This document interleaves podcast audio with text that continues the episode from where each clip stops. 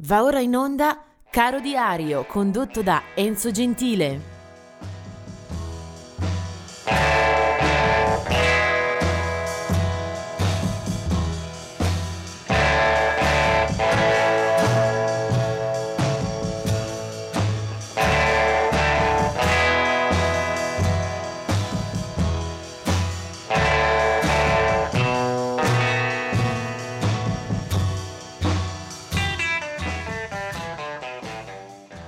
Eccoci arrivati a metà giugno, oggi è il 15 e vediamo una bella serie di nomi che coprono diversi momenti del suono eh, che ci sta particolarmente a cuore.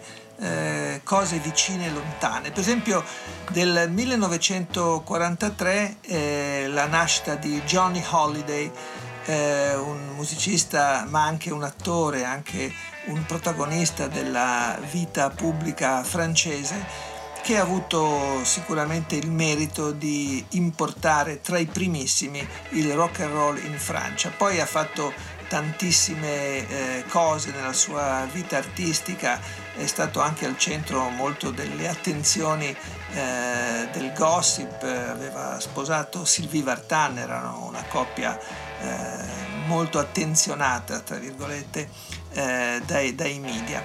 Sempre dal 1943 è la nascita di Muff Winwood, il fratello del eh, fantastico Stevie Winwood, abbiamo parlato eh, poche, poche, settimane fa, eh, era Muff Winwood ad averlo portato nello Spencer Davis Group.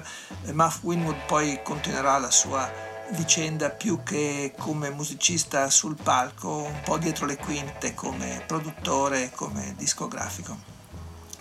Nel 1941 è Harry Nilsson, eh, il cantatore di Everybody's Talking, un musicista con eh, molti dischi, con eh, molte produzioni alle spalle. Harry Nilsson eh, di quel brano Everybody's Talking eh, non è l'autore quello è Fred Neal, ma è colui che l'ha cantata e l'ha portata a una enorme diffusione anche grazie all'inserimento al cinema nella colonna sonora del film Un uomo da marciapiede. Harry Nilsson che poi lo si ritroverà un po' nelle cronache artistiche non solo per la sua stretta amicizia con, eh, con John Lennon. Harry Nilsson nato a Brooklyn nel 1941.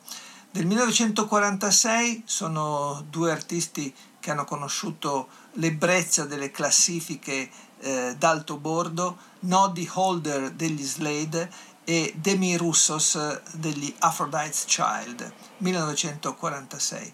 Nel 1951 è Steve Walsh dei Kansas e del 1963 eh, la nascita di Scott Rockenfield dei Queensryche, mentre nel 1969 eh, nasce Ice Cube, eh, uno degli artisti che per primo ha eh, influito pesantemente con il rap nelle classifiche americane, poi si è dato anche al cinema eh, come attore, la sua filmografia da questo punto di vista è, è ampissima.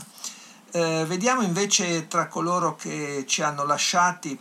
Nel 1968 eh, la scomparsa di Wes Montgomery, un raffinatissimo chitarrista eh, di jazz ma non solo, uno stilista ripreso e ra- ri- eh, raccontato attraverso la sua esperienza anche da molti altri che hanno imparato tantissimo da lui del 1989 Peter De Freitas eh, di Ico and the Bunnymen e eh, della scomparsa poi del 1996 eh, si parla perché eh, è la data in cui muore Ella Fitzgerald, una delle più grandi cantanti eh, del Novecento, naturalmente attiene alla sfera jazz, ma anche lei poi ha allargato lo sguardo su molte altre eh, dinamiche, su molti altri stili.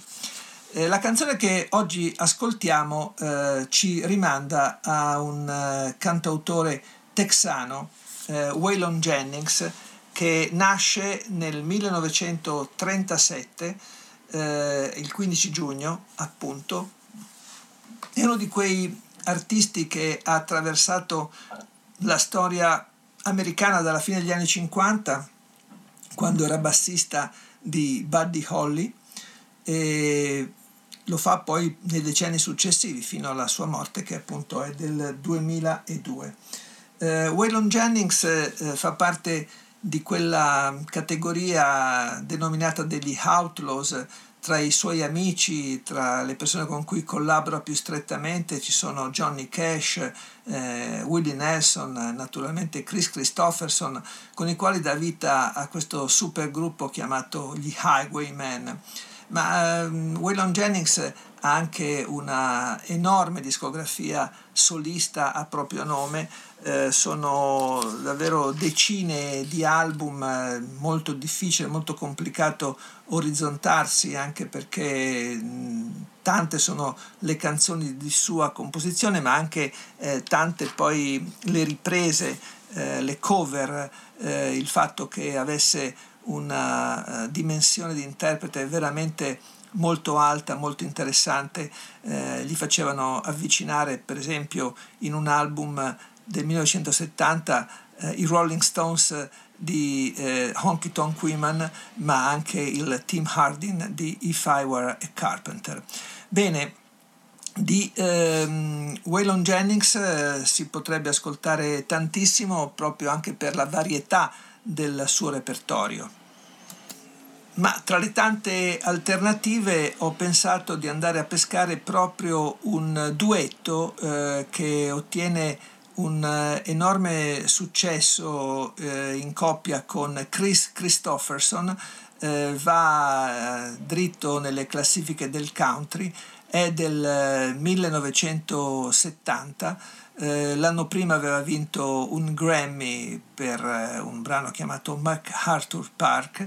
Bene, nel 70 si ritrova ancora baciato dal, dalla fortuna e dal successo con questo duetto insieme a Chris Christopherson che è anche l'autore del brano che si chiama The Taker e lui è Waylon Jennings. He's a giver and he'll give her the kind of attention that she's never known. He's a helper and he'll help her to open the doors that she can't on her own.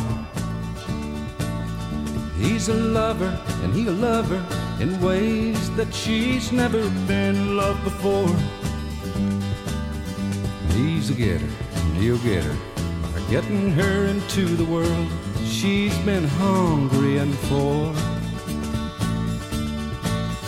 He's a charmer, and he'll charm her with money and manners that I never learned.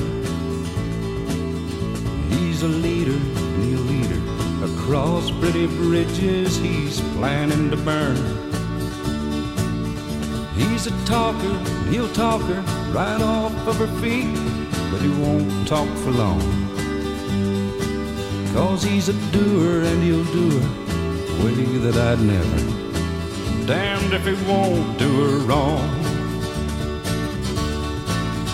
He's a taker, he'll take her to places and make her fly higher than she's ever dared to.